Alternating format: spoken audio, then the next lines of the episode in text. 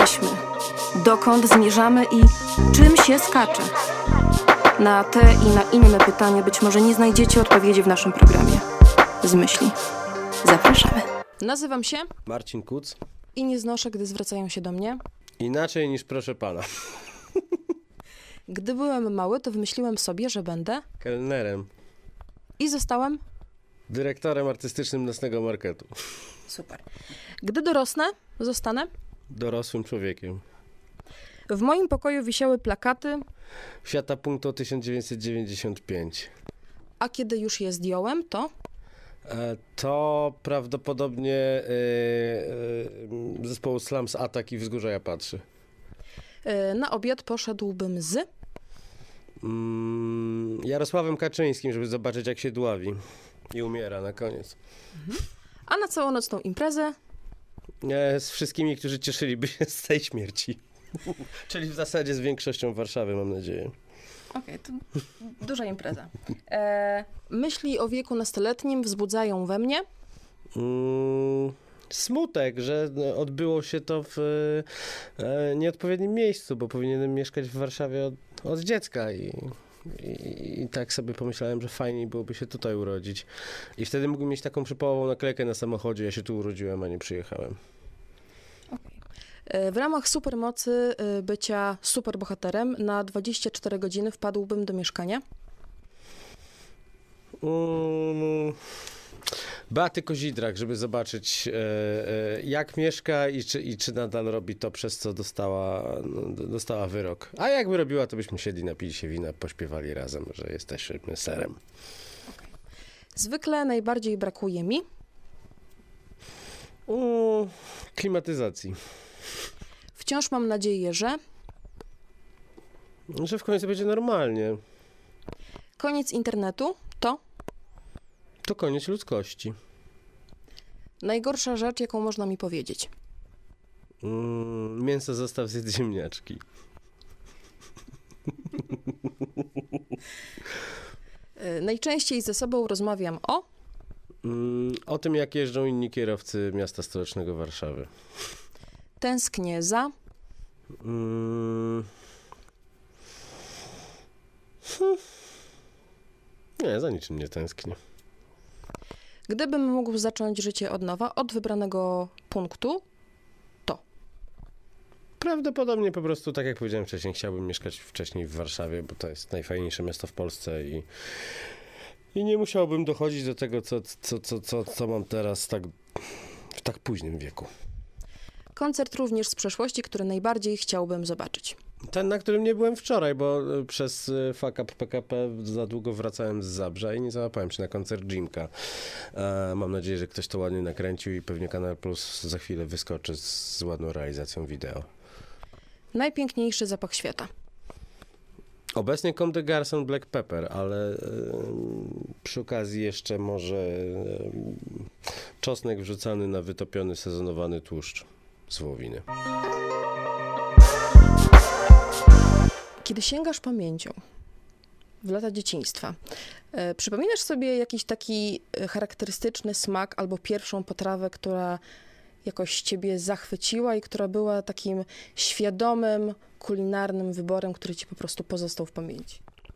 Naleśniki z twarogiem i śmietaną. Jakieś specjalne naleśniki?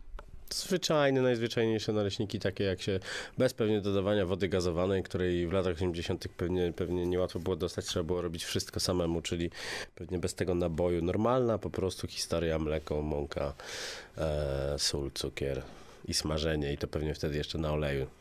Więc, więc takie coś. Okej, a smaki, które teraz ciebie y, zachwycają najbardziej i takie, które tobie sprawiają największą przyjemność na przestrzeni tych lat, jak się zmieniły?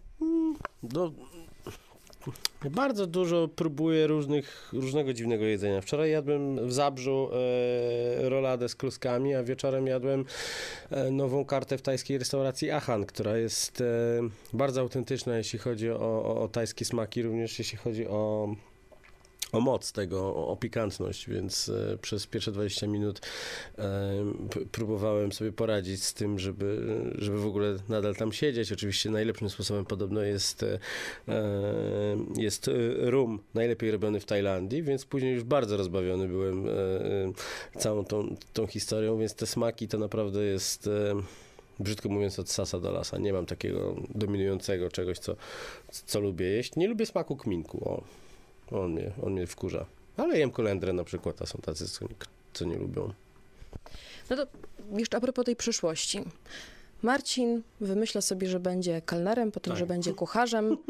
I rozpoczyna się ta piękna kulinarna droga, tak? Tak to wyglądało? Kompletnie nie. nie. Jak, jako dzieciak chciałem być kelnerem, dlatego że gdzieś wydawało mi się to takie nobilitujące panowie w białych koszulach. Ja nie wiem, czy ja zobaczyłem gdzieś kątem oka e, film e, e, Zaklęte rewiry o które w tym studiu parę lat temu pytałem pana Marka Kondrata i on też tak fantastycznie cofał się, wspominał, bo to było jednak ponad 40 lat temu już, więc ja wspominając siebie sprzed lat 30, myślę, że chciałem być kelnerem, dlatego że gdzieś widziałem może ten film i może gdzieś to stąd się wzięło, ale potem, potem strasznie chciałem być dziennikarzem i to jest, to, to jest zabawne, że, że w pewnym sensie gdzieś, gdzieś tak to się tak to się skończyło, ale mm, w międzyczasie trafiłem na przynajmniej 10 lat, jeżeli nie więcej, do agencji reklamowych, a później na stronę klienta i, i robiłem ten e, e nieszczęsny digital, nieszczęsny social media w, e, wtedy jeszcze we Wrocławiu dla brandów z Warszawy, więc jeszcze przed Euro 2012 przyjeżdżałem tutaj na statusy, no to nie było tak jak teraz, że pociąg jedzie 3 godziny, tylko niestety jechał 6,5, a,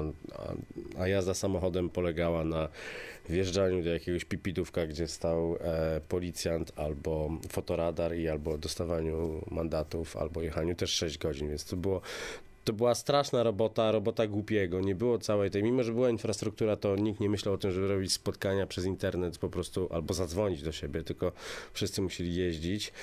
E, więc e, tak, jeszcze 12 lat temu zajmowałem się wygrywaniem przetargów na Brand Heroes dla, dla, dla, dla dużych marek, więc jakieś takie historie jak te e, dziwne pacynki w e, telekomie, czy, czy, czy, czy jakaś para, która obsługiwała, prowadziła komunikację na Facebooku dla dla wielkopowierzchniowych sklepów, których już w Polsce nie ma, to, to, to, też była gdzieś moja robota, co jest zabawne. A nawet był jakiś taki efemeryczny gościu w, w charakterze, którego prowadziłem fanpage z jednej, jednej z wódek, więc to, to było bardzo dziwne, że ja w pewnym momencie powiedziałem, że mam już dosyć korporacji, dosyć tych idiotów, którzy są moimi szefami tylko dlatego, że mieli 40 lat, czy 30 lat, jak, jak komunizm upadł i nie było kogo awansować, bo oni no, niestety nie nie zrobili nic więcej, żeby być, żeby być super i żeby być na tym miejscu.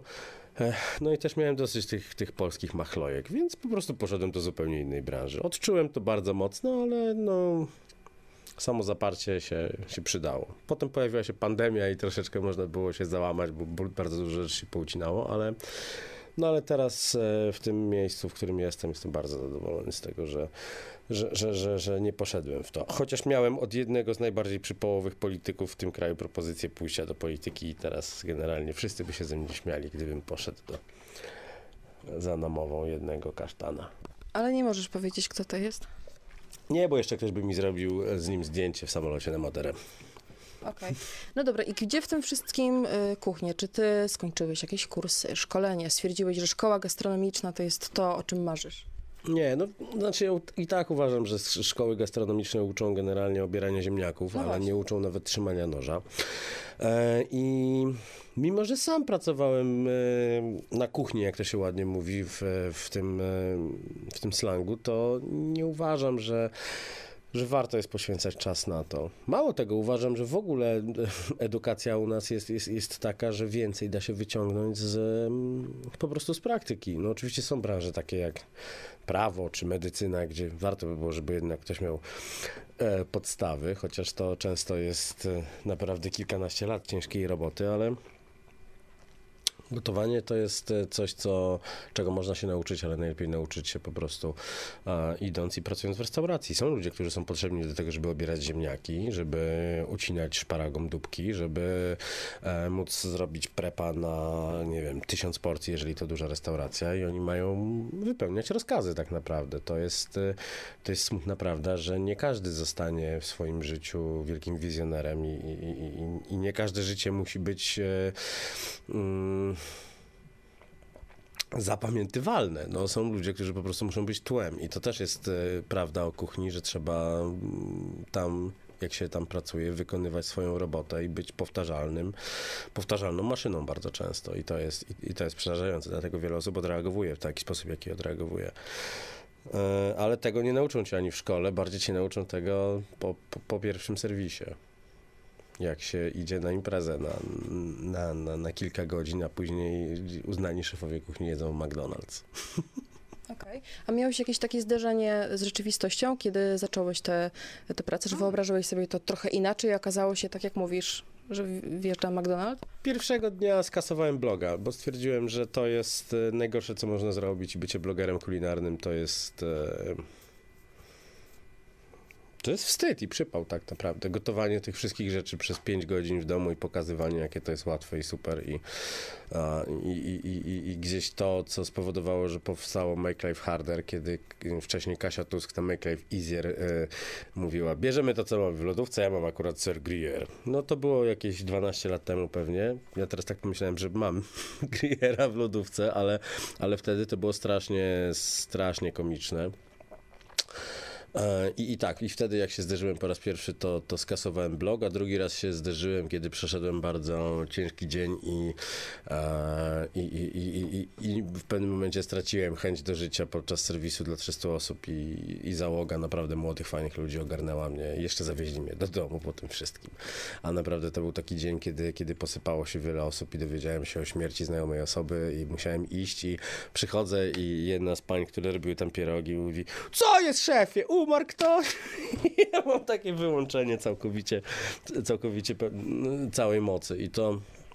Mm, I wtedy ta załoga pomogła fantastycznie i też dotarło do mnie, że to nie są tacy ludzie, którzy siedzą w korpo, piją kawkę i tracą czas na spotkania, tylko że ten wybór jest troszeczkę świadomy, że to, że, że, że to nie jest chęć do bycia robotem i, i, i, i- i dostawania bezpiecznego, bezpiecznej pensji na koniec, na koniec miesiąca i w zasadzie e, będzie co będzie, tylko, tylko naprawdę banda fajnych ludzi i, i, i, i, no i dlatego jestem gdzieś w tej branży. Może trochę z boku, może, może teraz troszeczkę bardziej, kiedy robimy nocny market razem, ale, ale też to doświadczenie z, z korporacji, z tych międzynarodowych i, tych, i tego Polkorpo, które było jak taki partyjny beton, który trzeba było rozbijać, jak w 2014 roku usłyszałem, panie Marcinie, wprowadził pan nas w XXI wiek.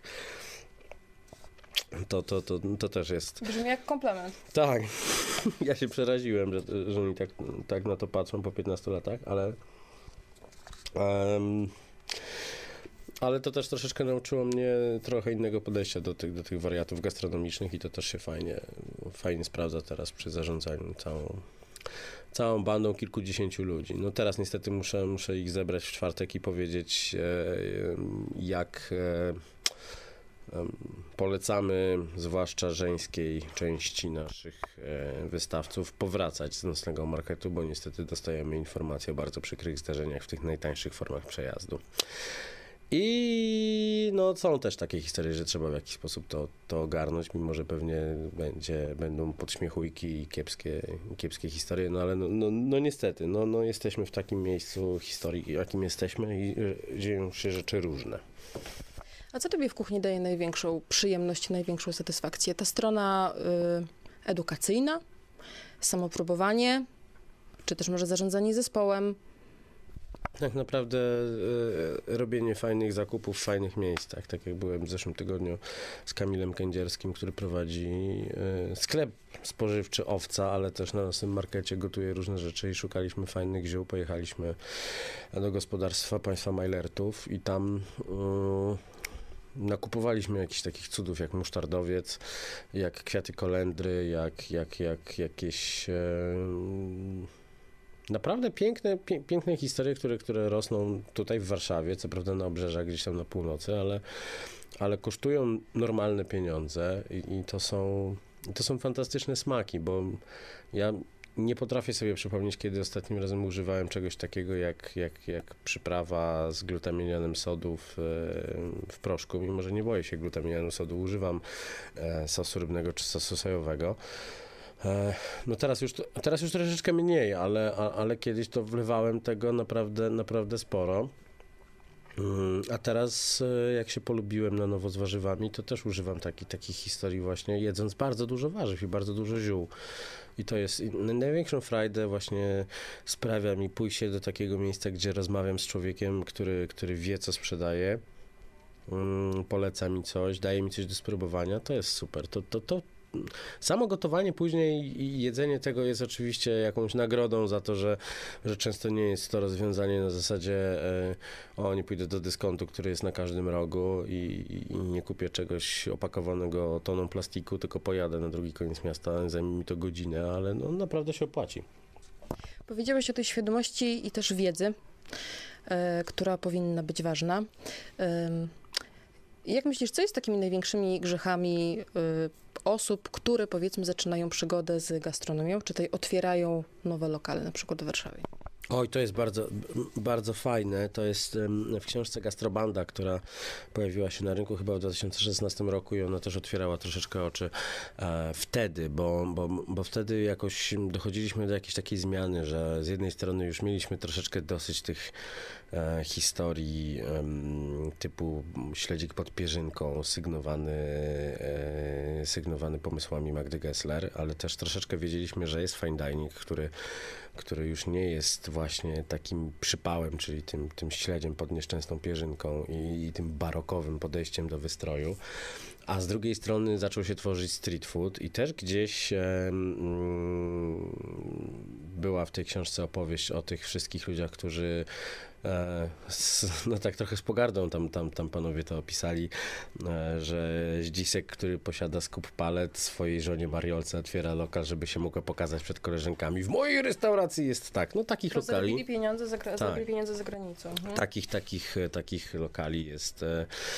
Jest mnóstwo w naszym kraju, no i, i, i no, nie trzeba daleko szukać, bo wystarczy się przejść po mm, Starym Mieście w Warszawie, które jest najbardziej specyficznym starym miastem chyba w tej części świata, ale, ale tam bardzo ciężko znaleźć dobrą gastronomię, ale widać, że jest to gastronomia doinwestowana, więc ona może zarabiać cały czas, ale no niestety jakościowo tam nie jest. I, i, i tak naprawdę jeśli chodzi o takie taki pomysł, jak ktoś ma dużo pieniędzy i chce otworzyć restaurację, bo na przykład udaje mu się sałatka Cezar, no, no nie, no, no, no, no to, to tak nie wygląda. No i, i, i, ludzie w tej branży, którzy widzą takich restauratorów, bardzo często patrzą na nich z pogardą, bardzo często u nich pracują, bo bardzo często jest historia, chodź młody, naprawisz mi biznes. To się w większości wypadków nie udaje, bo są to tak, takie osobowości, które nie potrafią przyjąć żadnej krytyki ani ani nie potrafią zatrudnić nikogo, kto będzie faktycznie, faktycznie coś takiego prowadził, e,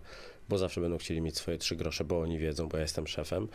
No tutaj miałem też bardzo miłą, miłą rozmowę na temat zarządzania e, w Skandynawii, gdzie sam jakieś 13 lat temu pracowałem z ludźmi od e, norweskiej sieci hoteli i to kiedy jeden z najbogatszych Norwegów po prostu poszedł z nami na piwo, to nas troszeczkę zatkało, bo jego odpowiednik w Polsce ma czterech ochroniarzy, cztery kochanki poupychane gdzieś w apartamentach w różnych miejscach w mieście i tylko jest wożony, jak, jak e, nie przymierzając papież w papamobile.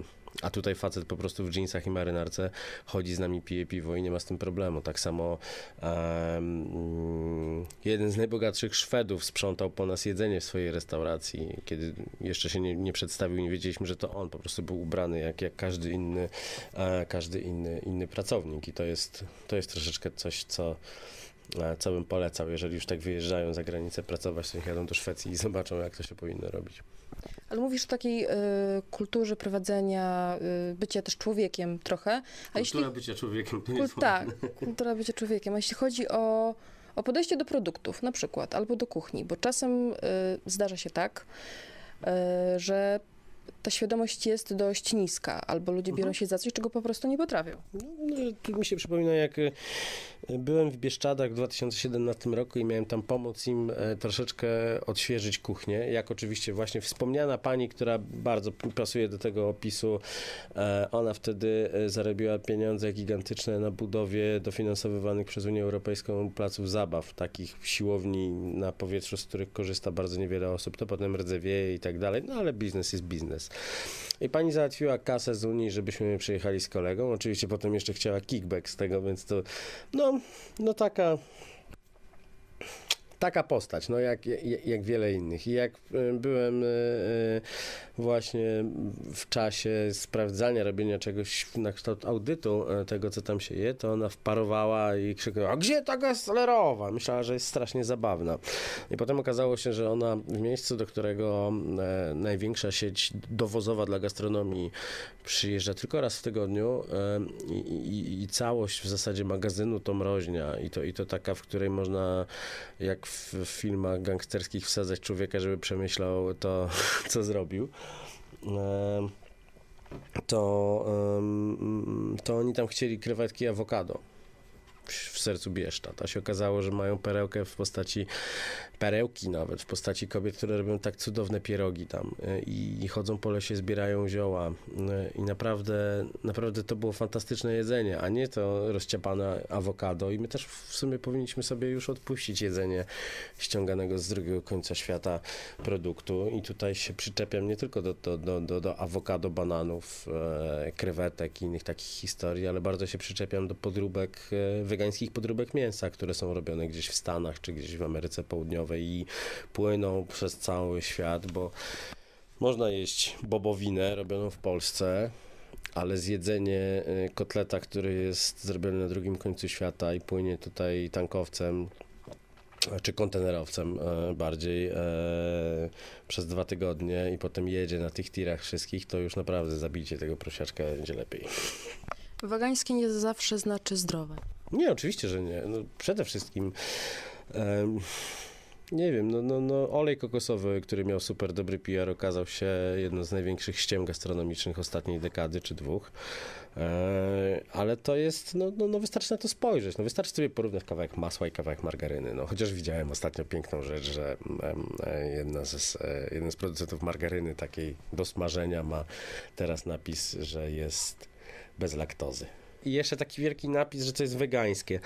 To jest e, też pokłosie braku edukacji i tego, że, że w szkole cały czas uczą nas e, o budowie pantofelków i, i, i i przeładowują historią o chemii organicznej, podczas gdy tak naprawdę wychodzimy z tych szkół nie mając pojęcia, czym ta cholerna laktoza jest i gdzie ona jest i gdzie, przede wszystkim gdzie jej nie ma, bo nie ma jej w margarynie. A, a to, że ktoś e, stosuje e, piękny fioletowy e, fioletowy napis, że jest bez laktozy, żeby tylko dostać się do tej, do tej lodówki bez laktozy, no, znaczy no, no nie ukrywajmy, no, no kształcimy idiotów i to, i, to, i to dzieje się od dawna i to w zachodniej Europie było, było widoczne, że takimi idiotami jest łatwiej sterować, no ale ale ja wrzucam co jakiś czas e, właśnie zderzenie, bo ja od lat robię zakupy w takich miejscach, e, e, gdzie znam e, producenta albo znam chociaż tego sprzedawcę i on mi opowiada o producentach. Znam tych ludzi od przynajmniej 10 lat. I zderzenie dla mnie z dyskontem, albo zderzenie w ogóle ze sklepem wielkopowierzchniowym, czy jakąś jego emanacją typu, typu e, mniejsza wersja wielkiego hipermarketu, to jest zawsze takie, co się dzieje z tym światem, bo ja pamiętam, e, jak pracowałem w Anglii w 2006 roku i wszystko było już zapakowane e, w plastik, no ale uważałem, że no, no, no takich błędów się nie popełni. No to teraz widziałem e, opakowanie plastikowe zawinięte streczem i wielki napis, że to są włoskie mini szparagi. A, a to były po prostu szparagi, które były przecięte na pół albo ugotowane ziemniaki w folii. Oczywiście pojawiły się historie u nas na zachodzie, oczywiście najlepszy, najlepszy eksportowy temat, jaki mamy, czyli ci, którym nie wyszło, nie wyszło tutaj, jadą tam i są teraz bogami, bo coś zrobili e, e, jako nasz najlepszy towar eksportowy, czyli wąsaty Polak. I u nas w Anglii to jest normalne. No, tylko trzeba się cofnąć i zapytać dlaczego. E, oczywiście pojawiły się historie, że dla ludzi e, samotnych, czy dla ludzi niepełnosprawnych to jest coś, co jest potrzebne. No i okej, okay, tutaj, się, tutaj się do tego przypieprzyć nie można, no ale pokrojone pieczarki w plastry. I to są, to są takie rzeczy, takie rzeczy, które mnie rozwalają w takich sklepach, bo napisanie na czymś, że jest bez laktozy albo że jest wegańskie, no, no trzeba być naprawdę niezłym kasztanem, żeby myśleć, że w, w, w takim produkcie jak margaryna roślinna jest laktoza. Dobra, teraz czas na y, wskazówki, instruktarze i tipy. Powiedzmy, że chcemy zjeść dobrze w Warszawie czy gdziekolwiek, mhm. w restauracji. Na co zwrócić uwagę, albo inaczej, co powinno nas zaniepokoić yy, i sprawić, że uciekniemy z tego lokalu szybciej niż tam weszliśmy, yy, już na wstępie jeśli w tym lokalu siedzą akurat e, influencerzy kulinarni e, na spotkaniu, takim, e, takim spędzie darmozjadów, jak to się zwykło mówić, i, i, i, pokazują, że jest fajnie. Ale nie wszyscy, bo oczywiście takich, takich ludzi jest, jest kilku, którzy jeszcze coś potrafią. Nazywamy ich troszeczkę taką starą gwardią, ale potem przyszli kolejni, którzy stwierdzili, że chcą mieć mnóstwo fanów, więc kupili ich na Allegro, AliExpress czy gdzieś tam. No i e, przed pandemią to było bardzo komiczne, że, że, że zgraja takich osób, które o jedzeniu nie miały za bardzo pojęcia, siedziała i hej kochani, jesteśmy właśnie w restauracji XYZ i pijemy aperol, jest super, hashtag ekstra fajnie. Tylko zanim się te storiski nie skasowały, to polecali już restaurację, e, która jest obok, czyli jest w zasadzie konkurencją. No to to jest najlepsza historia. Jeżeli e, jeżeli o czymś za mocno mówią influencerzy i za mocno coś, coś promują, to niestety można pomyśleć, że to nie jest, e, nie jest nic dobrego. Okej. Okay. A na takim poziomie powiedzmy obsługi na przykład. Mhm. No, poziom obsługi tak naprawdę zależy bardzo od gościa, bo nie mamy już takich raczej, raczej wydaje mi się, że nie ma, w, przynajmniej w Warszawie, takich miejsc jak e, z filmu Gangsterzy i Filantropii Jerzego Hoffmana, że e, nie mam czasu, a dopiero jak, jak, jak zobaczyli e, alkoholomierz e, i myśleli, że, że główny bohater jest, jest e, kontrolerem, to było uprzejmie służę, nie przeszkadzam dłużej, towar nie, nietknięty, pieniądz nie wzięty i na koniec jeszcze dla kontrolera łapóweczka w gazecie.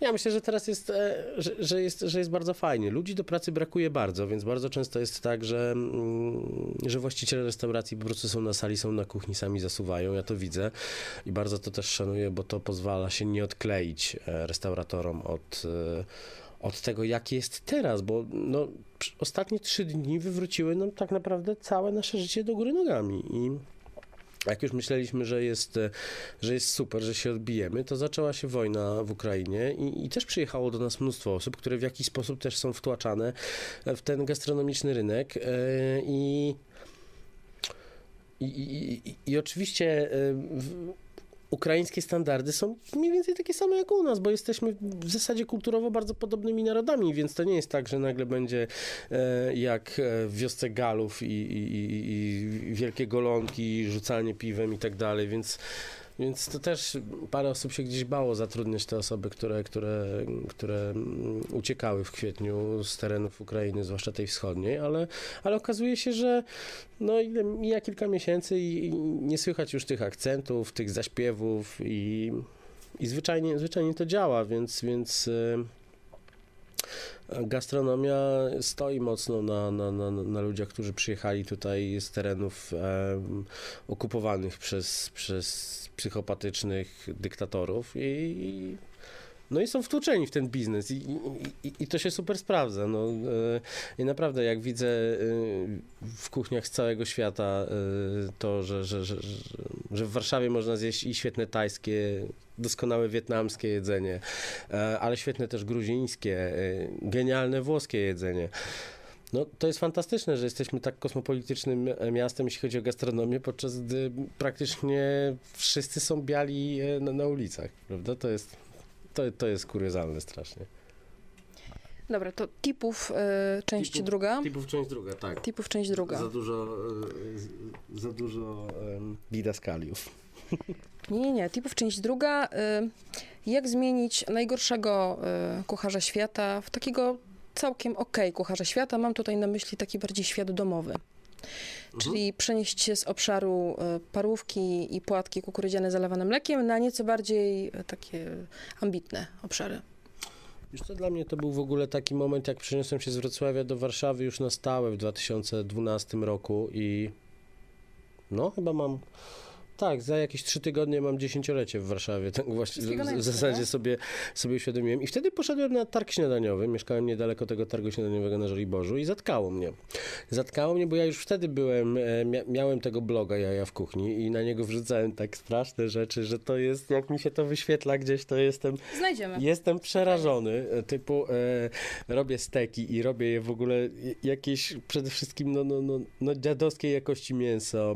E, E, niesolenie tego mięsa przed i smażenie tego na jakichś, na jakichś dziwnych oliwach smakowych. No nie, no tragedia, tragedia. Ale to też dlatego em, powodem było to, że nie miałem dostępu do dobrego produktu.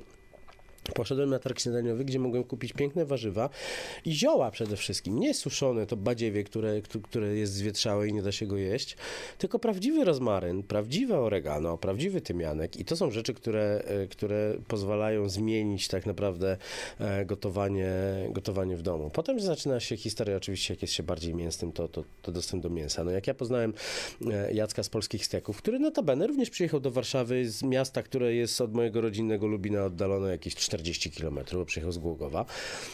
I i dostałem e, po prostu, i to jeszcze kupiłem to w hali koszyki, zanim została wyremontowana. Tam był taki, taki e, jakaś, m, któraś wersja biobazaru e, i kupiłem tam taki piękny, przerośnięty tłuszczem stek, który wyglądał zupełnie inaczej niż każde mięso, które mogłem kupić wcześniej we Wrocławiu.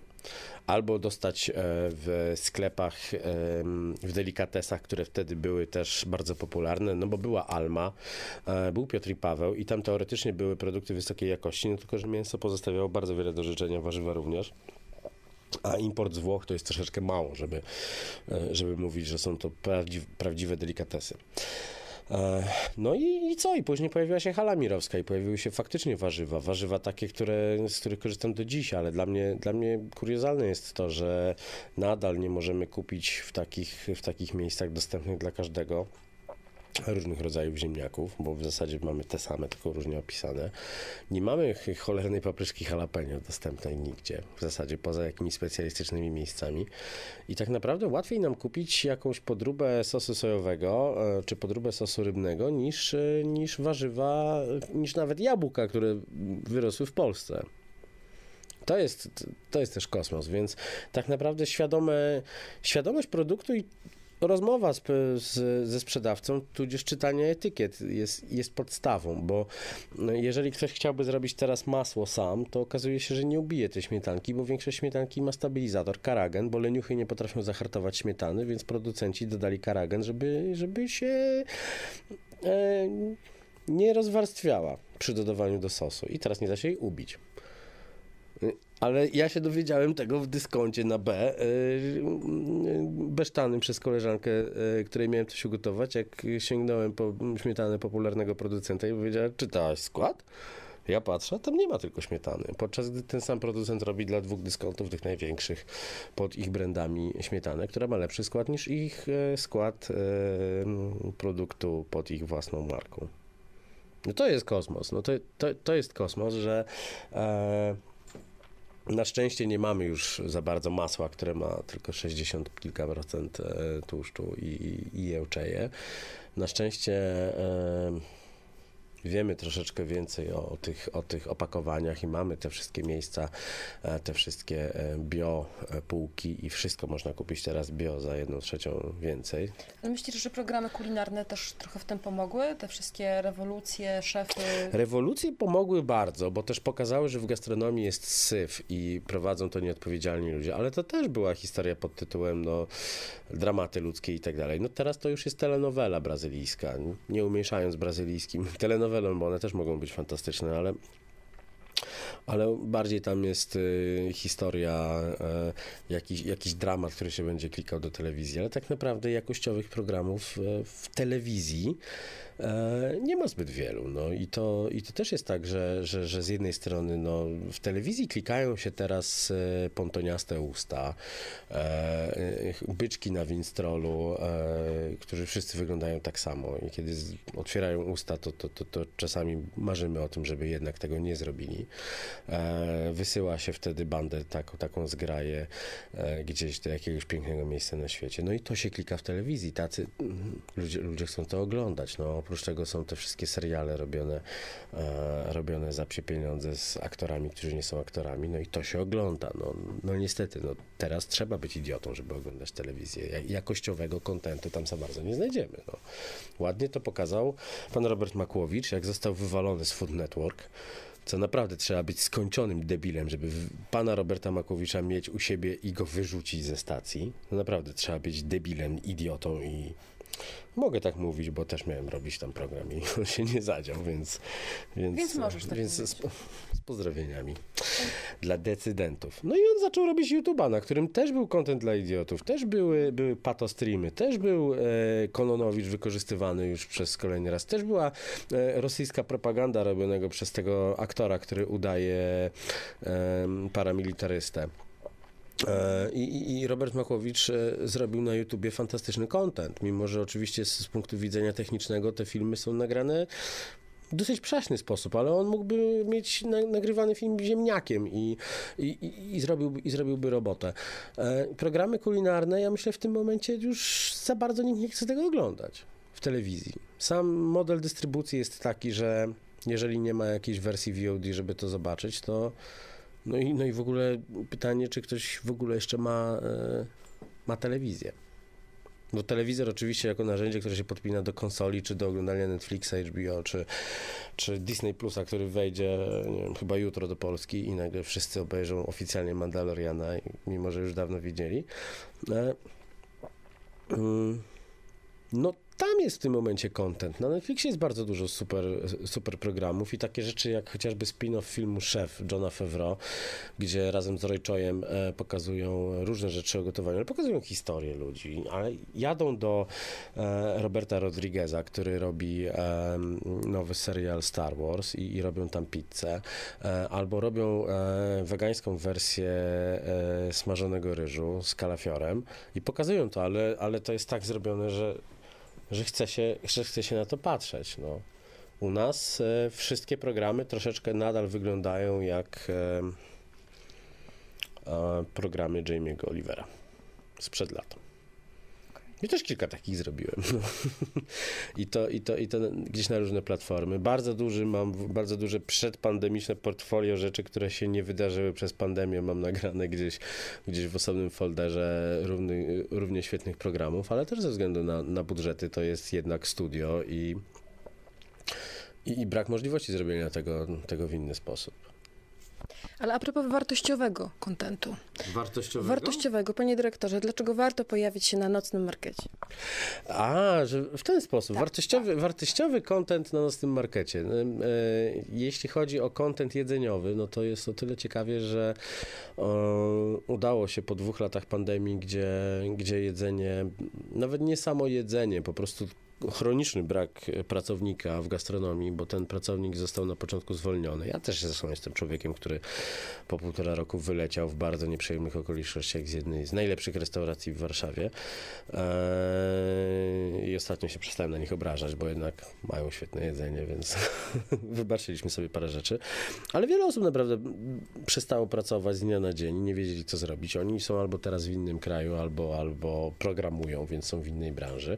I na nocnym markecie ciężko było zjeść coś dobrego i teraz od lutego zaczęliśmy rozmawiać z naprawdę mm, najlepszymi z najlepszych, jeśli chodzi o street food i udało się to. No, no I to też jest tak, że to jest bardzo subiektywne, bo jak się ludziom mówi, że Pizzaiolo ma najlepszą pizzę w Warszawie, to słyszę głosy, że na przykład o, ale tam mnie na sali gdzieś ktoś źle potraktował. Tylko, że tam jest banda tak szalonych, e, szalonych pracowników, że i oni wiedzą, że mogą, jak ktoś ich wkurzy, źle spojrzy, albo nie wiem, jest przypołowo ubrany na przykład według nich. Bo to są świry, jak ja powiedziałem do, no, do chłopaków, oni byli zresztą e, tydzień temu tutaj, to, to, to, to Juri, który jest szefem kuchni, powiedział, jeżeli chcesz jeść a pizzę hawajską. I zajadać to sosem czosnkowym i tak żyjesz, to dobre, ale ty sobie tak żyj, ale nie u nas. I to jest fajne, nie? że mając taką pozycję mogą, mogą Są świadomi tego, wybierać. są- Tak. Są No i wybrali to, że, że- weszli na ten market. E, I idąc dalej, no śledzie z Bornholmu. Najpiękniejsza historia chłopców z korporacji, którzy zaczęli sprzedawać śledzie i potem obudowali to najlepszymi rybami, po które też jeżdżą i ściągają je nie wiadomo skąd i kombinują na jakichś targach pod Wenecją czy, czy, czy, czy, czy, czy innych miejscach. No bo niestety bałtyckie ryby no są niejadalne w tym momencie i można zaklinać świat w jakiejś kampanii społecznej o tym, że, że, że z, Bałtyku to, to jest coś fajnego. No, bardzo nie polecam. Sam łowiłem, widziałem i to wyglądało jak te ryby w Simpsonach, które są w jeziorze za, za, za elektrownią atomową. Naprawdę nie polecam jeść niczego, co z Bałtyku wylazło.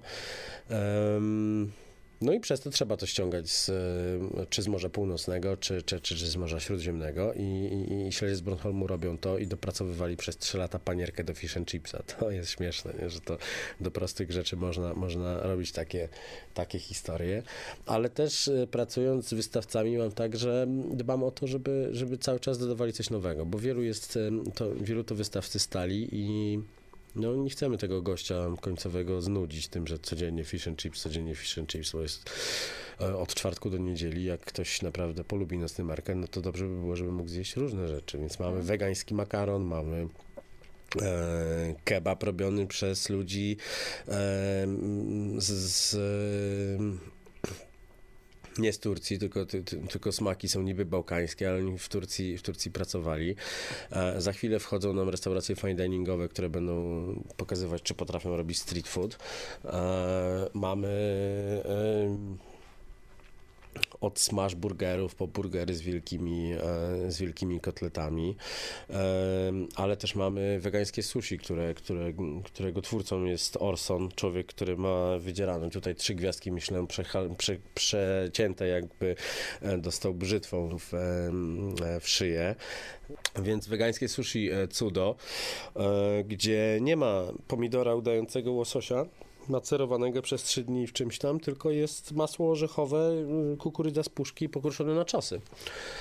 I jem to i, i, i, mam, y, i, mam, i mam szok po prostu, bo, bo wiem co zjadłem, wiem jak powinno smakować, a smakuje fantastycznie i robi to uśmiechnięty facet, który jest rzeźnikiem, więc to też jest tak, że ja naprawdę wolę zjeść wegańskie jedzenie od, od, od ludzi, którzy zjedli zęby na mięsach różnego rodzaju, czy na owocach morza, bo to, to jest zwyczajnie lepsze, no. Nie można sobie ograniczać e, tego światopoglądu tylko do, tylko do jakiejś części. No są szefowie, którzy są weganami, ale dają ryby i próbują, no. To tylko jedzenie, no. Jak się zamknie w głowie to, że się czegoś nie je, no to nie można się nazywać kucharzem, według mnie. Okej. Ładna puenta, y, ale na koniec y, obiecane pytanie. Mhm. Y, Co by się stało, gdyby na świecie zabrakło mięsa? Ach, obiecane pytanie, tak, Tak. czyli e, autorki tej książki, oczywiście nazwiska zapomniałem, ale jest, jest, jest książka Wyborny Trup, która, i- to jest też troszeczkę taki wegański manifest, że wszystkie, e, wszystkie zwierzęta na świecie giną i ludzie bardzo szybko zaczynają tęsknić za mięsem, więc wprowadzają termin mięsa specjalnego i hodują na sterydach ludzi, którzy po prostu potem są, są zjadani. Tam jest historia faceta, który ubijał e, bydło w e, przed, przed tą katastrofą e, i teraz, e, teraz hoduje ludzi, ale jest, są opisane historie hodowli przydomowej. No oczywiście jak się to czyta i, i, i, i, i czyta się o, o grillowaniu noworodka, no to Średnio smacznie. średnio smacznie, ale jak sobie uświadomisz, że tak naprawdę przemysł mięsny stoi na tym od, od zawsze, no i terminy takie jak cielęcina, wołowina to są faktycznie eufemizmy na, e, wiesz, na krowę czy na y, krowie dziecko, no i to trzeba sobie uświadomić to, że, że, że mięso nie pochodzi z tacek. Mm, I gdyby zabrakło mięsa, prawdopodobnie tak, prawdopodobnie wszyscy zaczęlibyśmy jeść ludzi. No i to, bo gdzieś, gdzieś jest, jest atawistyczna potrzeba jedzenia mięsa. No myślę, że, że nie każdy mógłby się przestawić na e, strączki i, i, i, i migdałowe mleko. Nie wiem, ja mleka za bardzo nie używam i jem, jem bardzo dużo warzyw i, i przez ostatnie kilka miesięcy naprawdę zmieniłem styl swojego żywienia, ale faktycznie jadłem kiedyś tak, że jadłem 350 gramów sezonowanej wołowiny dziennie i, i, i dogadzałem sobie różnymi, różnymi innymi historiami. No to e, z perspektywy czasu, patrząc na otyłego faceta na, na, na zdjęciu, myślę, że zmierzałem ku śmierci bardzo szybko, więc teraz jestem najgorszym kolegą moich wszystkich otyłych kolegów. Lepszej puenty nie będzie. Bardzo Ci dziękujemy. Dzięki, bardzo fajnie, że udało się Was zaprosić do nas, do, do, do Radia Campus i, i że wśród tak znamienitych gości się pojawię. I mam nadzieję, że szczupło wyszedłem. Tak. tak, tak, tak. Bardzo prosimy o nieśledzenie, nieoznaczanie, niesubskrybowanie i absolutnie nie klikanie w dzwoneczek.